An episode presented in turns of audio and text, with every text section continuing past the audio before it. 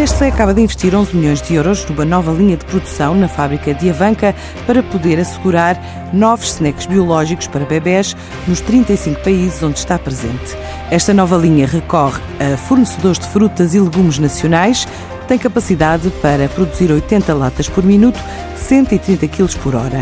Explica Vera Coelho, gestora de marcas de cereais para crianças da Nestlé. É um projeto global eh, e a fábrica da Avanca foi escolhida para ser eh, assim, o, o, o, hub de produção dos nossos snacks biológicos para bebés.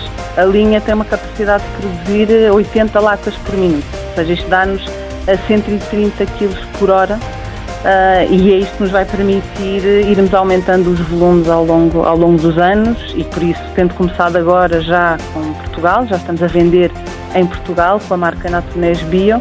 E vamos começar já nos próximos meses a exportar para para mais mercados, para a Espanha, França, para o resto da Europa e mesmo fora da Europa, para chegarmos até cerca de 35 mercados eh, no final do primeiro trimestre de 2020. Só em 2017, a marca investiu cerca de 1,5 mil milhões de euros em pesquisa e desenvolvimento.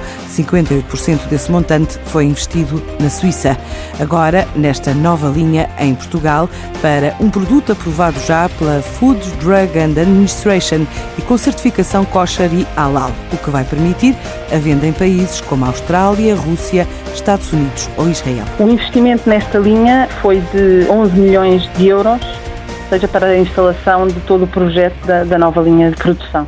E por isso é um dos grandes projetos que temos e para Portugal em nutrição infantil é, é o grande projeto que temos para os próximos anos. O segmento de, de baby food biológico é, é um segmento ainda muito pequeno, ainda representa apenas cerca de 3% do, do mercado baby food, mas é claramente um segmento onde nós queremos apostar é um segmento que está a crescer e nós chegamos a ter uma cota de cerca de 40% e, portanto, queremos continuar não só a ganhar cota neste segmento, mas a fazer crescer este segmento.